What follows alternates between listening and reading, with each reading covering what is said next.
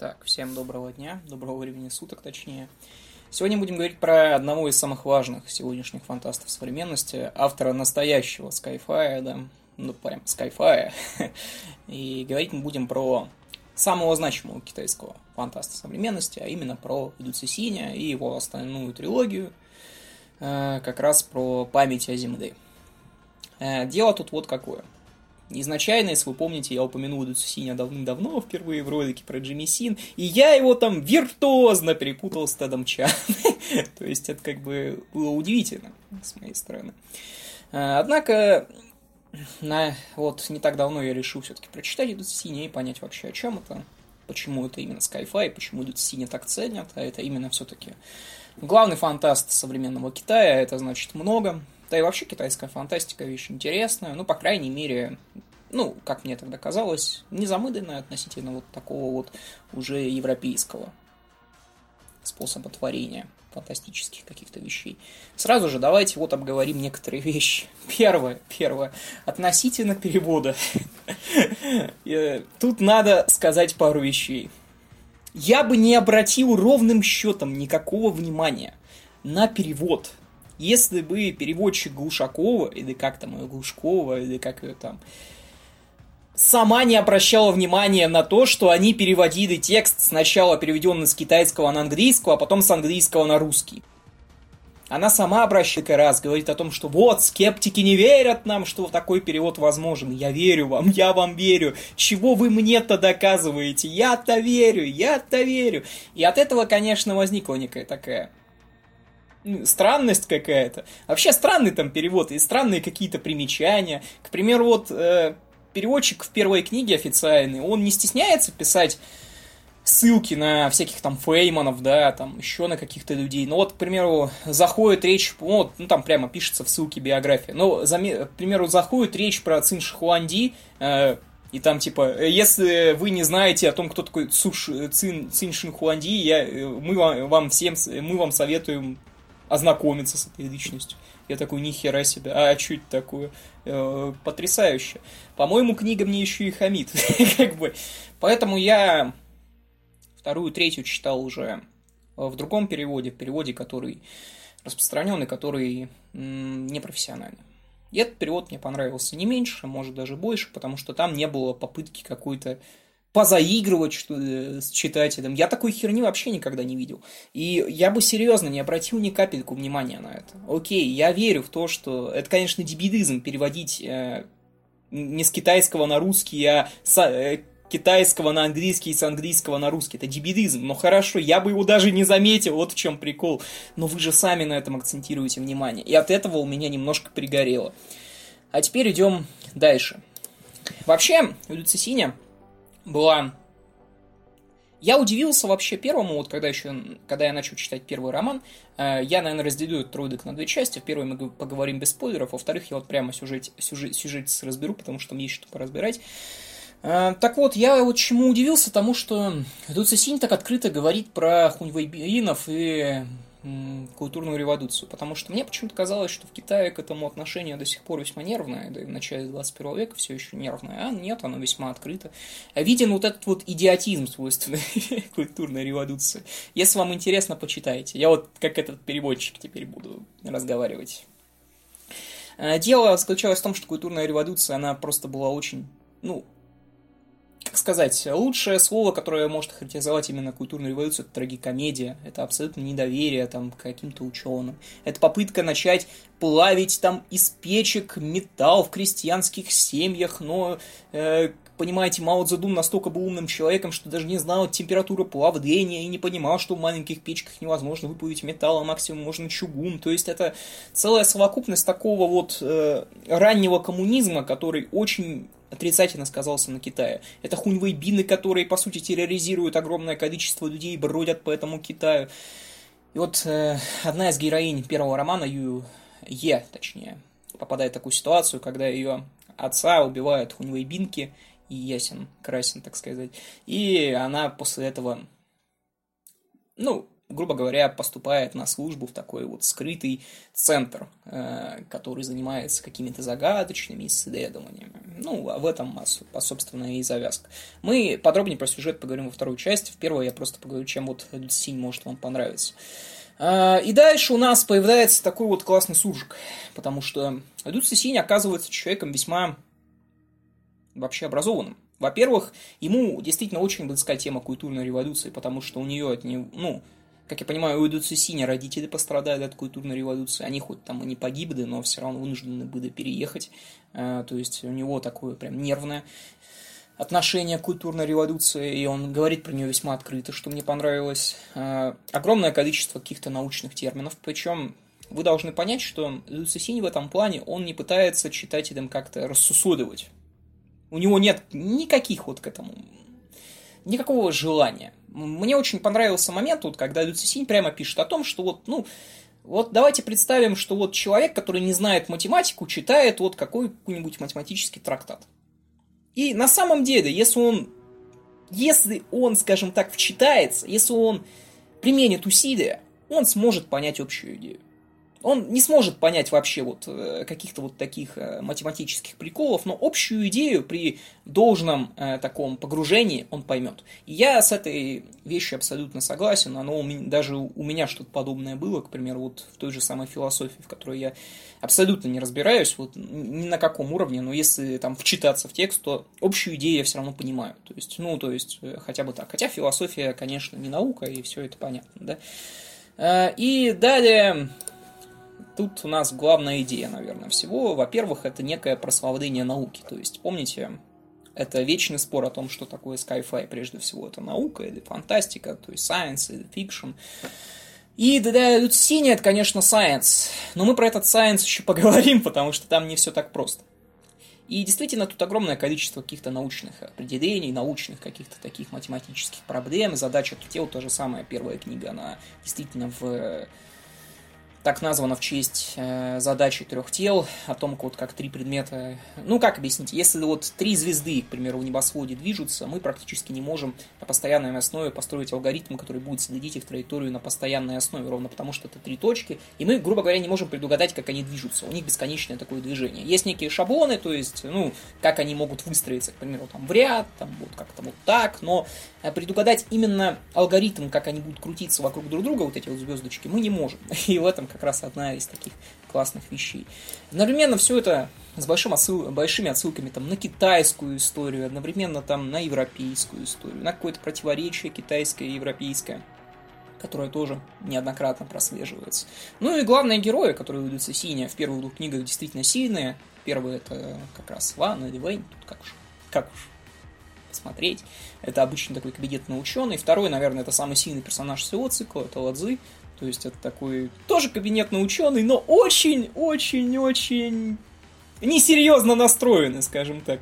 Ему вообще не нравится ничем он занимается. Скажем так, он скорее, во-первых, видит свои горизонты и понимает, что, ну, ученый, ученый, да, наплевать, и понимает, что он там не какой-то великий.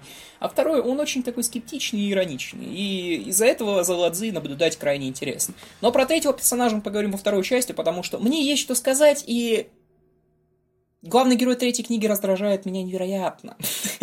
Но об этом мы поговорим чуть позднее. А, и дело как раз в том, что все это очень круто складывается. То есть, к примеру, вот в, в, как раз в задаче трех тел есть вот эта вот игра, в которой постепенно раскрывается основная задумка сюжета, который вот постоянно заходит. Это напоминает чем-то игру Эндера, но вот если вот в игре Эндера вот этот вот итог, который вот в этой игре получает Эндер, он немножечко как объяснить-то, не совсем чтобы логичен, то у Синя это бесконечная вот игра, которая есть вот в первой книге, в которую вот заходит главный герой, в который там играет, она прямо вот влияет, она прямо расписывает вообще причину того, что происходит. Итог того, что происходит. И это крайне важно. И это крайне важно. Огромное количество, опять же, в этих книг метафор. Просто охереть. Особенно в третьей, в третьей книге это доходит до какого-то уже апогея. Когда один из героев, главной героини книги, рассказывает три сказки. И из этих трех сказок человечество пытается достать метафоричный смысл, и он, и оно так достается, что просто охереть. Я, конечно, охерел. У меня, я, конечно, когда читал, я такой, типа, ха, Люцисинь, ты думаешь, я не понимаю? Ты думаешь, и думаешь, я не понимаю? А потом Люцисинь как начал объяснять свою метафору, я такой, твою мать, я ни хера не понимаю. Я ничего не понял. Я вообще ничего не понял. Потому что оказалось, что это математическое объяснение действия двигателя по искривлению пространства плюс замедление солнечного света, плюс еще и в конце там оказалось плюс некого такого оружия. И как я мог это понять? Как я? я, я что-то попытался, я что-то там попытался достать из этого, но у меня в конечном итоге не получилось. Поэтому метафор крайне много. Опять же, конкретные вот отсылочки на какие-то вот научные приколы. Там, опять же, задача трех тел, это действительно большая задача, да, ну, скажем так, большая загадка для современных там и астрономов, и физиков, о том, что мы действительно не просчитываем вот эти вот э, движения трех тел. Это практически невозможно. Можете просто в Википедии это вбить. Эх, ну и тут у нас опять, вот просто в чем Эдуцесинь ценен, это просто громадное количество отсылок и отличный, отличный просто сюжет, особенно в первых двух, в третьей мне нравится поменьше. Э, отличный прям сюжет, который очень сильно роляет. Поэтому если, если... То есть, к примеру, к примеру, вот э, вещи, которые Люсисини абсолютно правильно отмечает, о том, что вот в человеческом мозгу уже существует такое словосочетание, как космический флот. И никого из нас, в принципе, даже не заботит, что не существует почему-то понятия космический самолет. Его просто нет. Его просто нет. Мы почему-то все в какой-то момент стали думать про космический флот, и он уже здесь. И, знаете, Люцисий невероятно начитанный автор, потому что он же здесь упоминает в своих книгах концепции Механа. Ну, то есть это тоже, ну, как бы, Меха... Механ это не самый простой человек, это вам не, знаете... Я не могу сказать, что там что-то сложное, это человек, который, скажем так, грубо говоря, его, тру, его труды посвящались вот такой войне на морях, на океанах и существованию морских, ну, отличию сухопутных там от морских держав, прочему и прочему. То есть это не что-то такое прям трудное, но все равно приятно, когда человек что-то вот начитывает, что-то такое есть. Есть тут просто дикие отсылки, от которых я охерел просто. К примеру, когда Адуцисинь написал, что есть одна из теорий, что Бин Ладен создал Аль-Каиду в честь цикла основания Айзека Азимова, я чуть со стула не упал. Я такой, ёкарный бабай, вот это вот бы Азимов удивился, вот это вот прям несправедливо. А я много читал про Бен Ладена, я там слышал про то, что у него на дисках там аниме было, то есть это как раз неудивительно. Это как раз неудивительно. Это как раз неудивительно. И вот это вот очень круто. Э, какая-то вот такая, понимаете, Многие критикуют Эдуца Синя за то, что в его книгах вот, вот эти вот, ну, всякие вот такие космические сражения переданы плохо. Я скажу так, не самая лучшая передача действительно космических сражений, хотя хрен поймешь, как правильно передавать, прямо скажем. Но, с другой стороны, там есть другие прикольчики, типа битвы интеллектов каких-нибудь когда человечество так собирается и, по сути, начинает битву интеллектов с инопланетным разумом. Там четыре конкретных человека борются с инопланетным разумом. И это охеренно, это охеренно показано, прям в темном Дейсе, во второй книге серии. Это, наверное, одна из лучших. Все вот эти вот четыре человека, они все абсолютно разные. Они все, ну, выдающиеся в каком-то смысле, и за них начинаешь переживать даже. Особенно мне президент Венесуэлы нравится это вообще. Рэй Диас, по-моему, его там звали. Это охеренный персонаж. Это же реально такой, ну, прям очень крутой персонаж, который очень мне понравился. И это очень круто, прямо скажем. Эх, эх, эх, эх, эх. Ну и давайте тогда я промежуточный итог дам. И мы перейдем прям вот к сюжетному разбору. То, что я обычно не делаю, но сейчас вот это вот надо сделать. Давайте вот так. Если вы любите Skyfi, то это must have. Вот сразу же. Такое читать нужно, такое читать нужно. Если вы не любите Skyfi, то тут уже возникают небольшие вопросы. Много научных терминов, поэтому большинство молоденьких буктюберш будет просто скучно. Скучно. И мы с этим ничего не сделаем. С другой стороны, на мой взгляд, Люцисинь пишет вполне себе интересно на эти темы. То есть, это читается легко, нетрудно. Это не, даже не у Стивенса. Все вполне себе хорошо читается. Э, самое главное, что есть в этих книгах, это уникальность. Э, я чего-то подобного не читал, хотя тема избита. Тема опять про контакт. Очередной контакт, все понятно. Но в то же время, в то же время, хорошо.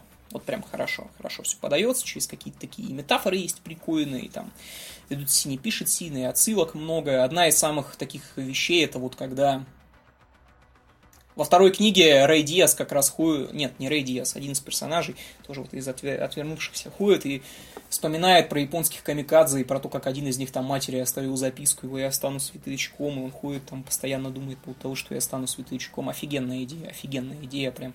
Э, ты когда вот это вот читаешь, тебя как будто такая оторь берет от этого светлячка, ты так типа, елки-палки, светлячком. И это круто, это круто, прямо скажем. Но вот научная компонента крутая, если, мне кажется, вы не особенно разбираетесь в научных компонентах, вам прям очень понравится. Для меня это магия какая-то была, я честно скажу, в большинстве своем. Я плохо разбираюсь в таких вещах. Хотя даже мне кажется, что некие, некие такие концепции, которые вводятся в Люцисине, они все-таки на тоненького. Но конкретно какие, мы с вами разберем во второй части. Э, я очень сильно рекомендую Люцисине, очень сильно, это очень сильный автор. И перейдем на этом, кто не хочет себе спойлерить, ко второй части.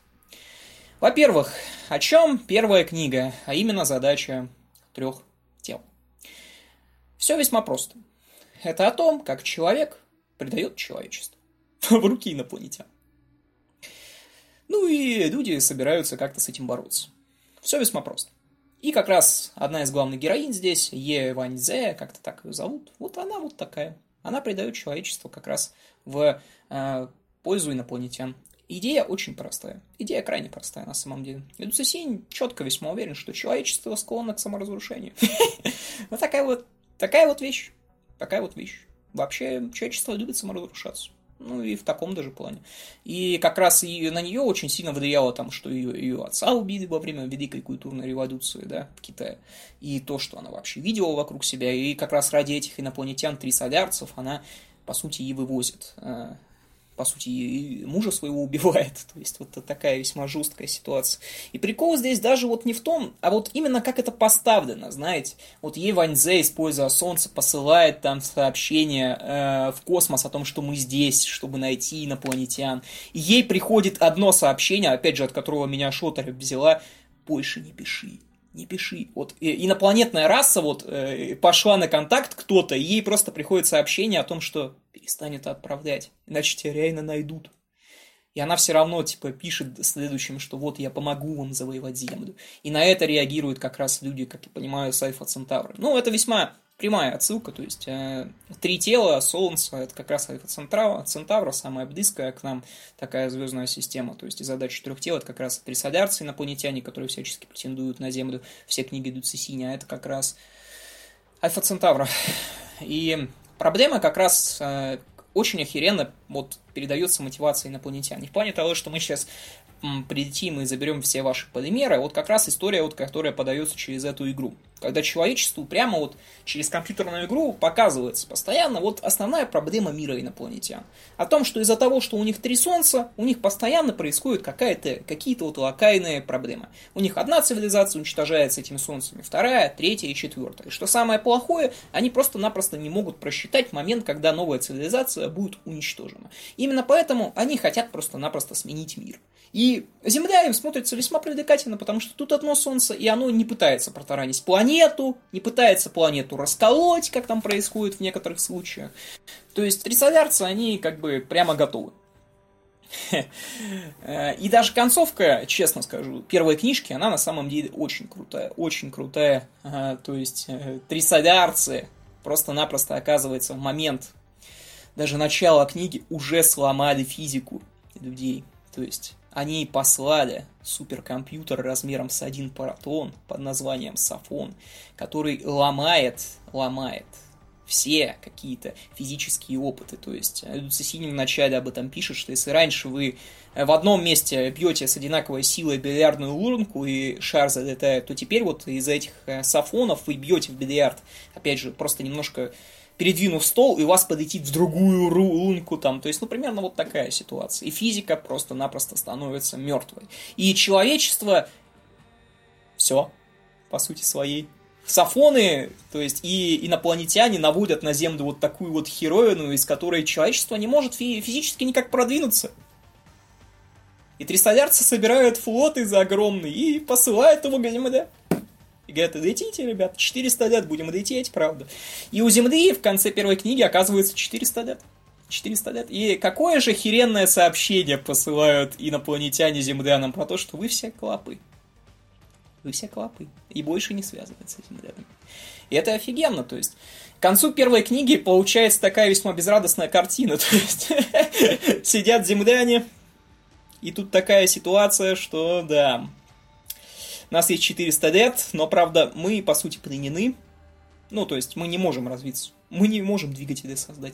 Мы не можем создать какой-то сплав. Мы не можем никак с этим бороться.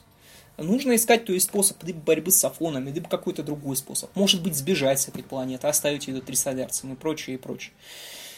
Но в конце один из самых, наверное, прикольных персонажей Даши, показывая на Клопов, говорит о том, что ну мы же вот Клопов, к примеру, так и не победили. Они ведь до сих пор здесь, мы их не уничтожили. Так что не факт, что инопланетяне нас уничтожат. Вообще один из самых смешных моментов вот в этих книгах, это как, как раз когда Даши стреляет в Э, террористку с атомной бомбой в руке. И он стреляет в атомную бомбу. Потому что обычно, знаете, когда вот это вот все показывается, происходит что-то, ну, такое вот, знаете, такое высокопарное напряжение, когда я сейчас выстрелю. Нет, я не могу вдруг я всех убью. А тут как-то передается так, ты чувствуешь напряжение, в то же время ты чувствуешь, что Даши такой, типа, я выстрелил атомную бомбу. Я даже думать не буду, я сейчас пойну. Я, может, не попану, я пойну, я пойну. И это как бы охеренный момент. То есть, э, то есть первая книга заканчивается очень круто. Вторая, как раз Темный Дес, она, наверное, самая сильная из цикла, но она там и оценена выше всего. Это просто э, офигеть какая история. Во-первых, если в первой, э, по сути, главным героем был математик Ван, он не особо, наверное, раздражал, был таким вот, ну, обычный, обычный, по сути, своей такой персонаж, такой математик-физик, то Ладзе, это, конечно, есть вот уже человек немножко другой категории. Человек, во-первых, эгоистичный абсолютно, то есть у него нет никаких больших амбиций, он абсолютно не альтруист, он абсолютно эгоист, и в этом проблема. Человечество пытается бороться с сафонами, то есть суперкомпьютерами, которые посылали инопланетяне, которые сломали физику. И оно избирает из себя четырех отвернувшихся четырех людей, которые способны сломать алгоритм сафонов. Ну, естественно, сафоны не только ломают физику, они еще и следить могут за, вот, э, за людьми. И все это время вот этот флот, который 400 лет должен лететь, он все еще летит на сторону Земли, и земляне думают, как же с этим бороться. И избираются как раз четыре самых выдающихся землян, и в них случайно входит Уладзы. Если первые трое, они такие, ну давайте мы что-нибудь поделаем, их идея вот какая. Это люди, которые по мнению человечества, наиболее сложно просчитываемы как раз которые могут создать какой-то план. Туда входят там э, ученые, вот как раз нейрофизиолог, который может там мозг как-то изменить. Туда же входит президент Венесуэлы, который американцев отмудохал в Венесуэле, ну, в книгах как раз. Блин, там в книге, я сейчас один смешной момент еще скажу, э, в книгах э, американское вторжение Венесуэлу от Мудохова, и теперь как раз Рэй Диас, он готовится к тому, чтобы инопланетян. То есть у него есть такой опыт. Ну и как раз Ладзы ровно по какой-то странной причине, по которой, ну, странно, но он просто такой странный чувак. Все. И в этом как раз проблема. Одна из самых смешных, один из самых смешных моментов этой книги, который, наверное, э, как раз Люцисий не планировал абсолютно, это когда он прописывает то, как изменилось будущее. Э, то есть там такое, вот прошло сто лет, как изменилось все? Объединилась Европа, теперь это называется Европейский Союз. Правда, Россия в нее не вошла, а, зато Россия объединилась с Белоруссией, и теперь это называется Российская Федерация. Я что-то так рассмеялся, я так подумал, что да, какое это попадание. Неловкое такое, но мне кажется, да. Я то, да, действительно такое возможно, как мне кажется. Причем, что именно ну, короче, смешная ситуация, мне кажется. Особенно от китайцев. И э, во мне, наверное, великодержавность сейчас проявилась, но пусть белорусы на меня не обижаются, я Беларусь очень люблю. И дальше у нас происходит как раз дуэль интеллектов. Все эти четыре человека пытаются справиться с инопланетянами. У инопланетян на Земле есть союзники, которые как раз называются Общество Трисодарис. Оно выступает за то, чтобы инопланетяне прилетели, поработили и принесли высокую культуру на весьма такую низшую культуру землян. И они становятся некими разрушителями. Они борются с э, планами отвернувшихся. И их всего трое, потому что Ладзи с самого начала ведет себя как абсолютный ублюдок и уезжает куда-то в Альпы жить там один, и у него нет никакой задачи просто как-то воевать с инопланетянами. Он сразу же говорит, что нахер мне это не надо, у меня другие дела, хочу жить хорошо, хочу, чтобы все, и жизнь была хороша, и все было хорошо. И как раз э, трое начинают бороться с этим всем. Ладзы живет у себя в Альпах. Ему крайне весело, он охеревает просто. Как один из самых смешных моментов этой книги, когда Ладзы узнает, что где-то в Сибири нашли корабль с потонувшим вином, и он такой, так, моя миссия отвернувшегося требует, чтобы он доставил мне один бочонок. Он доставляет ему один э, бочонок этого вина, он его выпивает, начинает болевать, падает с диареей, и оказалось, что вот, э, ну, внутри бочонка случайно попала какая-то алюминиевая фиговина, которая за 400 лет там просто растворилась. Ну и отравила все, естественно. И Ладзи чуть не помирает от этого. Очень концептуально, очень прикольно. Постепенно идет медленная, медленная попытка борьбы с инопланетянами. Отвернувшиеся начинают думать о том, как э, бороться с инопланетянами. А здесь вот какая вещь. Дуцисень, опять же, даже в лице отверну, отвернувшихся видит тягу на уничтожение человечества. Они не спасители на самом деле. Вот в чем ирония. Во многом они не верят в то, что победить-то можно. Так, к примеру, по сути своей Первый из отвернувшихся предлагает идею о камикадзе, которая на самом деле, по сути, является такой коллаборационной идеей, которая заканчивается камикадзе, то есть попыткой э, передать инопланетянам огромный ледник и потом взорваться вместе с инопланетянами. Его, конечно, раскрывают, он просто-напросто кончает с собой на пруду рядом с Ладзи, скажем так. У второго там идея еще более интересное, он придумывает некое кодирование в мозг о том, что вот можно внушить идею о том, что мы все-таки победим. И на самом деле Синь мастерски описывает именно такую ситуацию, когда это ведь страшная ситуация, когда вот 400 лет до вторжения инопланетян, но никто из нас, в принципе, до этого не доживет, и, в принципе, во-первых, можно просто насрать на это все. Ну, как бы, э, это как бы мои правнуки с этим будут бороться, и мне как бы все равно. Либо э, другая даже ситуация в том, что если ты вот не можешь вот этого сделать, вот, если ты не можешь как-то нападевать, все равно 400 лет, ты с ними не сразишься. Понимаете, в чем проблема? То есть это не такая история, как инопланетяне вот прямо сейчас прилетят.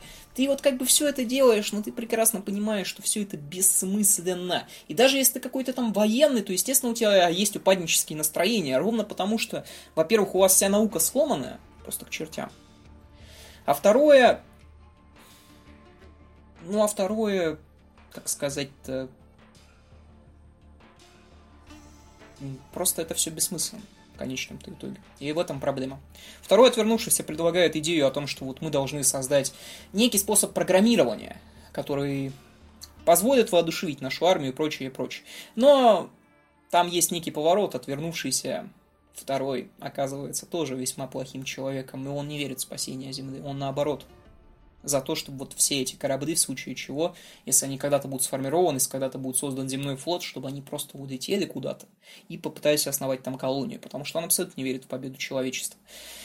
Ну и третий, как раз Рэй Диас, это гениальная идея, просто гениальная. Она заключается в попытке сбросить э, кучу водородных бомб на Меркурий.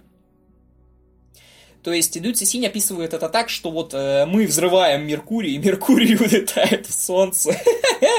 У Солнца пожирает Меркурий, начинает разрастаться, потом пожирает Венеру, разрастается еще больше, жирает, э, получается, что дальше ну, Землю, потом Марс, потом падает и до Юпитера, и ура, вся, вся Солнечная система, в общем, в результате летит в Солнце нахер. Зачем Рэй Диас это делает? Это банальный способ такого вот э, шантажа для Камикадзе. Потому что Рэй Диас, э, он хочет шантажировать тем самым инопланетян. То есть, как только они прилетают, Рэй Диас такой говорит, а, привет, ребята, сейчас взорву все нахер. А мы все равно погибнем, так что вас вместе с собой унесем. И это прикольная идея. Но у Рэй Диаса жизнь заканчивается очень грустно. Очень грустно. Как только узнают о том, что он планировал взорвать всю, всю вселенную, весь мир, его просто-напросто камнями Венесуэле забивают. Хотя эта идея весьма правильна. Ладзи в это время э, сидит на своей замечательной даче, сидит, пердит, и в какой-то момент уже обнагдев окончательно требует, чтобы ему нашли женщину, которую он когда-то придумал себе сам, когда писал какую-то книжку. Ему эту женщину находят, а потом, естественно, государство весьма злобно отбирает у него эту женщину и ложит ее в гибернацию. То есть такой искусственный сон. Искусственный сон в то время уже существует, но проблема как раз в том, что а толку-то в него ложиться, если вы все равно ляжете как раз в тот момент, когда инопланетяне прилетят. Ну и Ладзы неожиданно приходит к такой странной концепции. Он как раз, когда его вынуждают уже все-таки делать что-то вот как раз э, с инопланетянами, он приходит к странной концепции. Он э, начинает думать, э, э, у него он вообще придумывает по, по Децисинию такую э, науку, как космосоциология. И смысл космосоциологии заключается в таком вот поиске социологических принципов э, относительно космоса. И очень простой вывод, к которому приходит Ладзи, это о том, что Вселенная большая, но жизни-то должно быть даже больше. И тогда возникает ключевой парадокс, который в науке звучит как парадокс Ферми. Если в космосе существуют другие виды жизни, почему они не показывают каких-либо от каких-либо Э, знаков своего существования. Почему они не подают признаков жизни сознательно? Это ведь проблема. Почему это происходит? И как раз здесь приходит ключевая вещь, самая главная вещь, которая есть в этом романе, а именно теорема темного Эдеса. Эх, э, Ладзи уходит в гибернацию, перед этим приказав передать некое заклинание. Какую-то солнечную систему. Ну, в одну из систем. На конкретную вот как раз планету и говорит, что через 150 лет она будет разрушена. Ну, точнее, разрушена она будет сейчас, но вы, ребята, увидите только через 150 лет, а пока я в гибернацию. И спокойно уходит в гибернацию, просыпается через 150 лет. С удивлением замечает, что человечество там уже корабли себе понастроило, то есть вроде бы там и физика все-таки, ну, как-то, да даже физика не понадобилась. И все вроде бы ништяк, и у всех такие уже настроения из таких упаднических стали такими прям уропатриотическими, все такие, сейчас инопланетяне прилетят, мы им так вымажем. У них тысяча кораблей, у нас две тысячи кораблей. И Темный лес, он заканчивается тем, что, по сути, один из кораблей, как раз Капля, прилетает в Солнечную систему чуть раньше, потому что она не тормозит, она просто вылетает раньше, чем основной флот трисолярцев. Его встречает весь земной флот, и один корабль трисолярцев уничтожает 2000 земного флота, кроме тех, кто был запрограммирован как раз третьим отвернувшимся, э, которые были нацелены на то, чтобы выжить. Опять же, здесь очень много деталей, которые я не уточняю. К примеру, то, как развивалась история жизни на Земле потому что 150 лет, понятно, произошло много, Люсинь это мастерски описывает. То, к примеру, как космос начинает давить на людей, которые оказываются в какой-то вот таком выживании. То, что выживание, по сути, до Люсиня является... Нет, неправильно. же выживание до человека вот в момент, когда ты остаешься наедине с космосом, это ключевая такая потенция. Больше вам ничего не нужно. И это крайне важно. И это крайне важно. И Однако в конце оказывается очень нелегкий парадокс вокруг которого и построен темный лес. Этот парадокс заключается в том, что по сути своей вся космическая галактика это по сути своей темный лес. Лес, в котором затаилось огромное количество охотников. И как только один из них показывает признак какой-то жизни, его тут же пытаются убить. Ровно потому что, опять же, основной принцип. В галактика большая, но жизни в галактике даже больше. Давайте представим, что э, согласно космической социологии Люцисиня, по сути своей, мирного контакта невозможно. В чем, кстати, опять же, Люцисинь, к примеру, с Клим Санычем очень дерзко так спорит, да? Э, в чем идея? Встречаются две расы. Одна из них встречает другую. Рано или поздно одна из них достигнет технического превосходства. Рано или поздно одна из них попытается завоевать другую. И так будет всегда. Так будет абсолютно всегда. Поэтому единственный способ существования для таких рас – это не показывать никаких признаков жизни. Именно здесь главная идея Ладзы. Главная идея Ладзы. Когда он якобы послал заклинание в какую-то солнечную, какую-то систему, он фактически показал вот всему космосу, что здесь кто-то есть. И космос раздолбал эту систему сразу же. Ну, то есть, другие цивилизации взяли, и кто-то из них взял и бахнул по ним. Ну, чтобы никто не... Ну, чтобы просто никакого врага оттуда потом не пришло, чтобы никто там это, все равно это единственный способ. Вот, и как раз Ладзы, по сути, с помощью вот этого парадокса останавливает трисодарцев.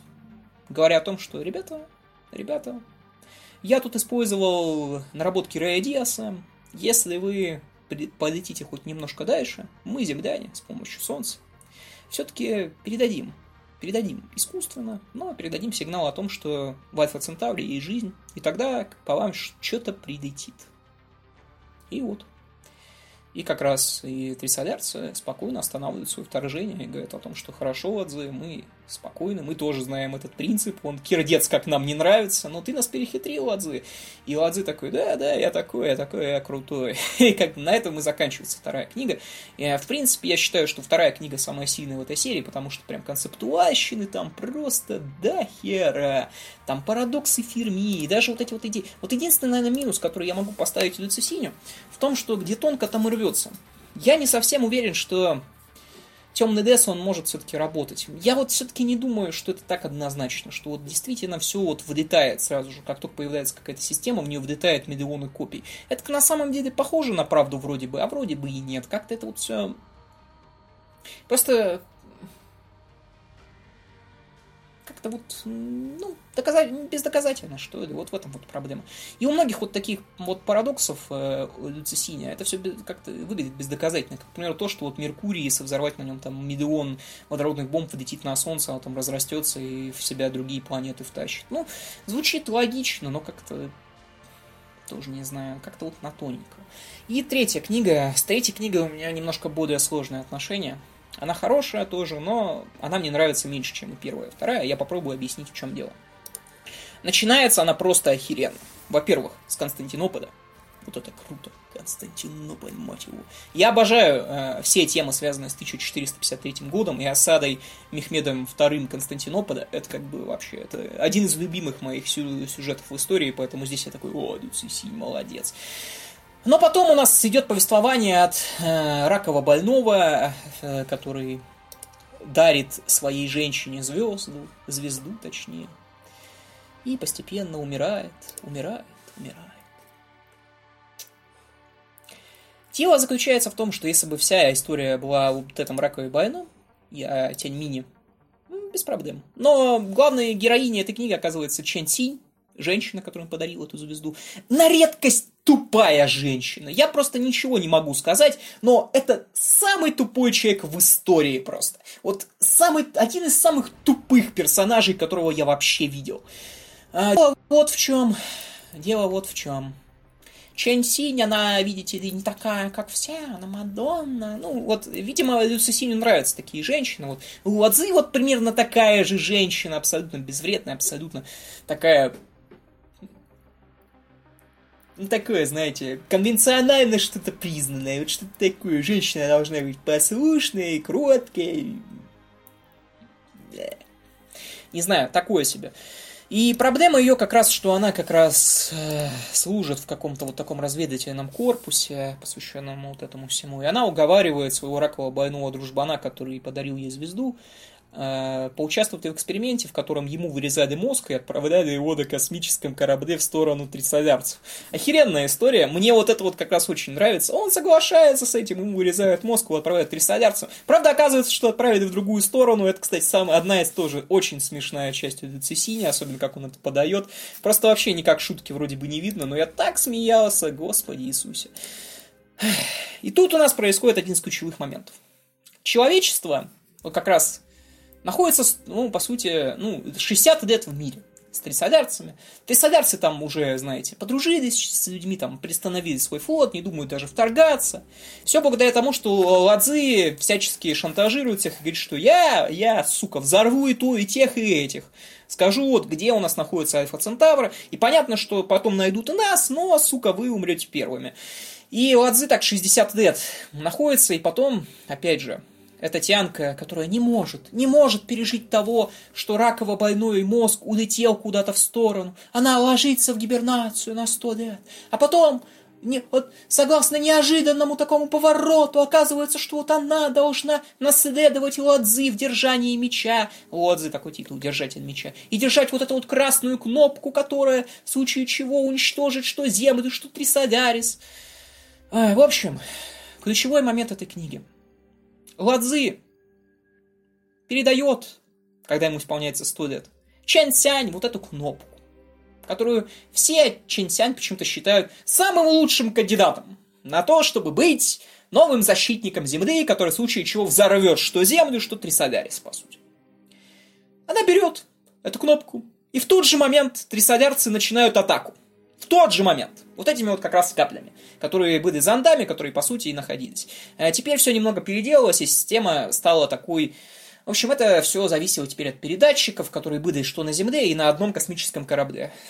Ну вот, инопланетяне сначала на космический корабль нападают, а потом херачат в землю 10 минут. И Чансянь смотрит на это, но она не может, потому что как же так? Как же я могу уничтожить три солярцев? А, как же так? Я же, а, а, я, я же Мадонна китайская, я же не могу. Омерзительный персонаж. Просто нахер омерзительный. Какого хера Цисинь вообще сделал ее главной героиней? Книга третья отличная во всех моментах, что не касаются этой, че, э, этой Чэнь Сянь, потому что это омерзительный омерзительный персонаж. У нее нет никакого-то ума, как был у этого Увана из первой книги. У нее нет харизмы, как была у Ладзы. У нее нет ни хера, кроме того, что э, Люцисинь постоянно пишет, что она китайская Мадонна. Да насрать мне, кто она. Она тупая. Тупая. И как раз в этот момент...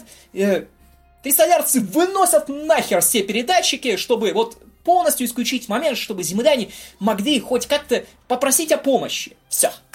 Земля беззащитна, Трисолярис э, своими каплями расхерачивает, уничтожает 300 тысяч человек из-за этой тупой дуры, которая все еще... «А, как, как, как, как же я могла?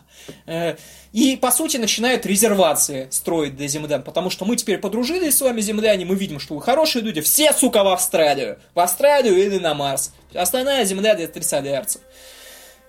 И потом, естественно, когда все переселились на Марс да на Австралию, инопланетяне еще и начинают забирать у землян технологии. И устраивать там такое, ну, что-то похожее на план ОСТ у Гитлера, то есть на постепенное такое уничтожение людей внутри себя, сокращение населения и прочего, и прочего. И, сука, если бы, если бы, тут у нас происходит неожиданный поворот.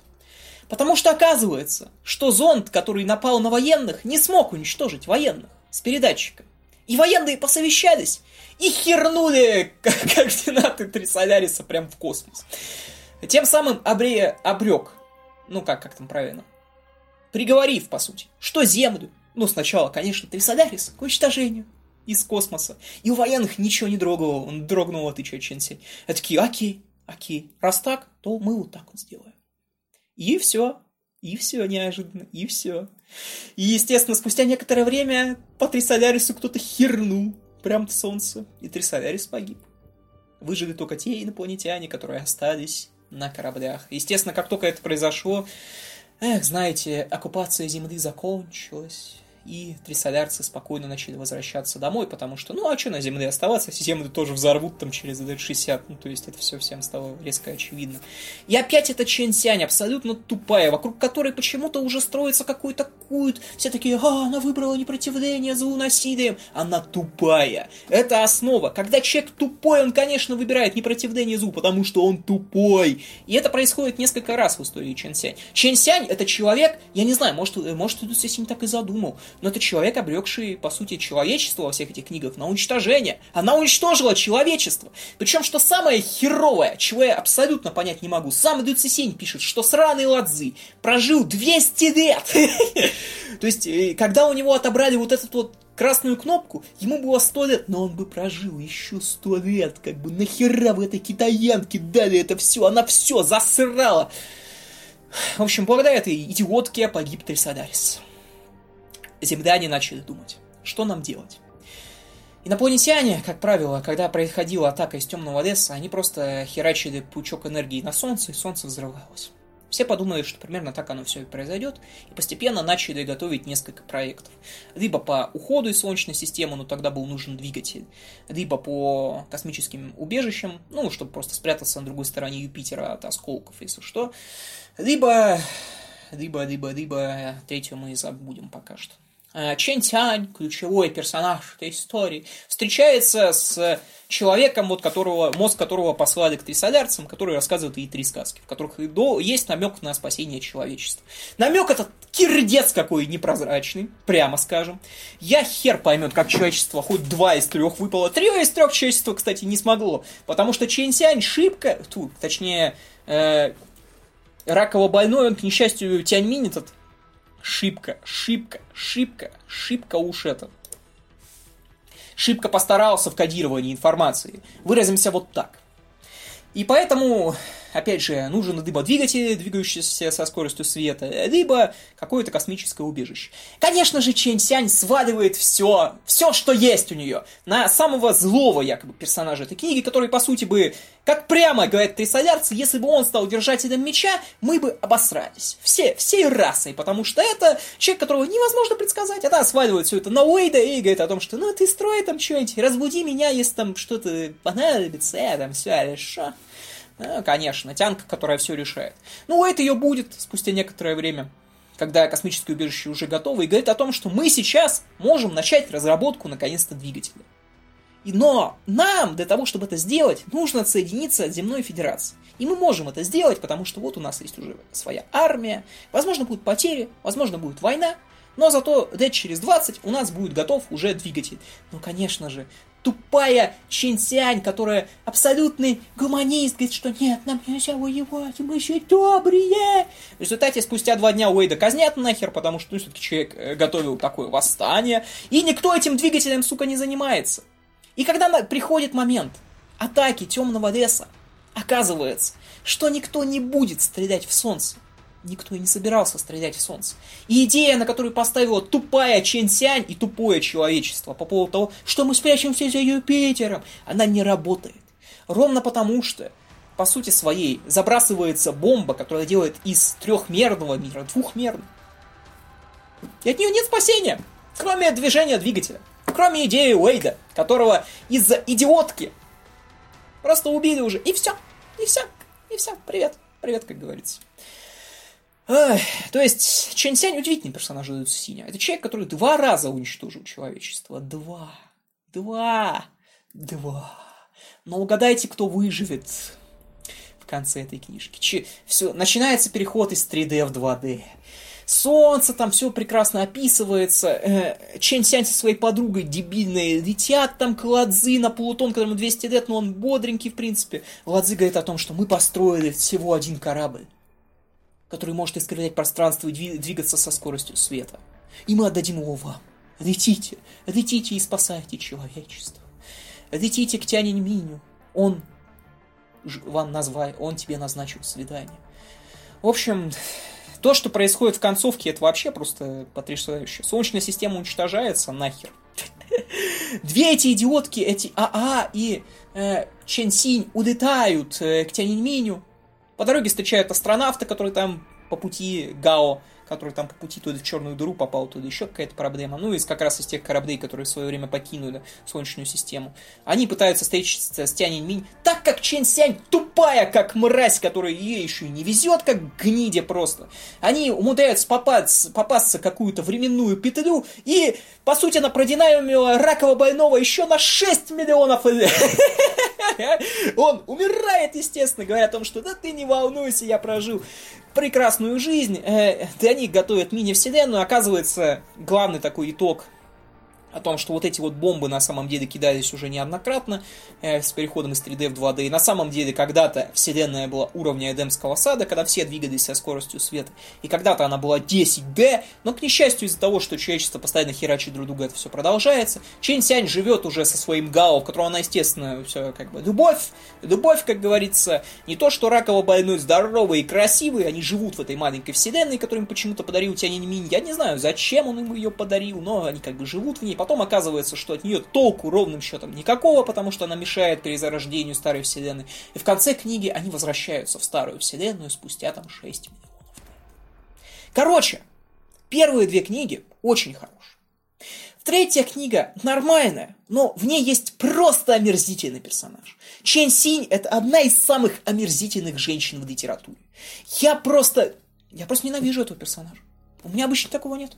Я понимаю, что персонаж не настоящий. А вот э, так два раза уничтожить человека, а потом еще и выжить.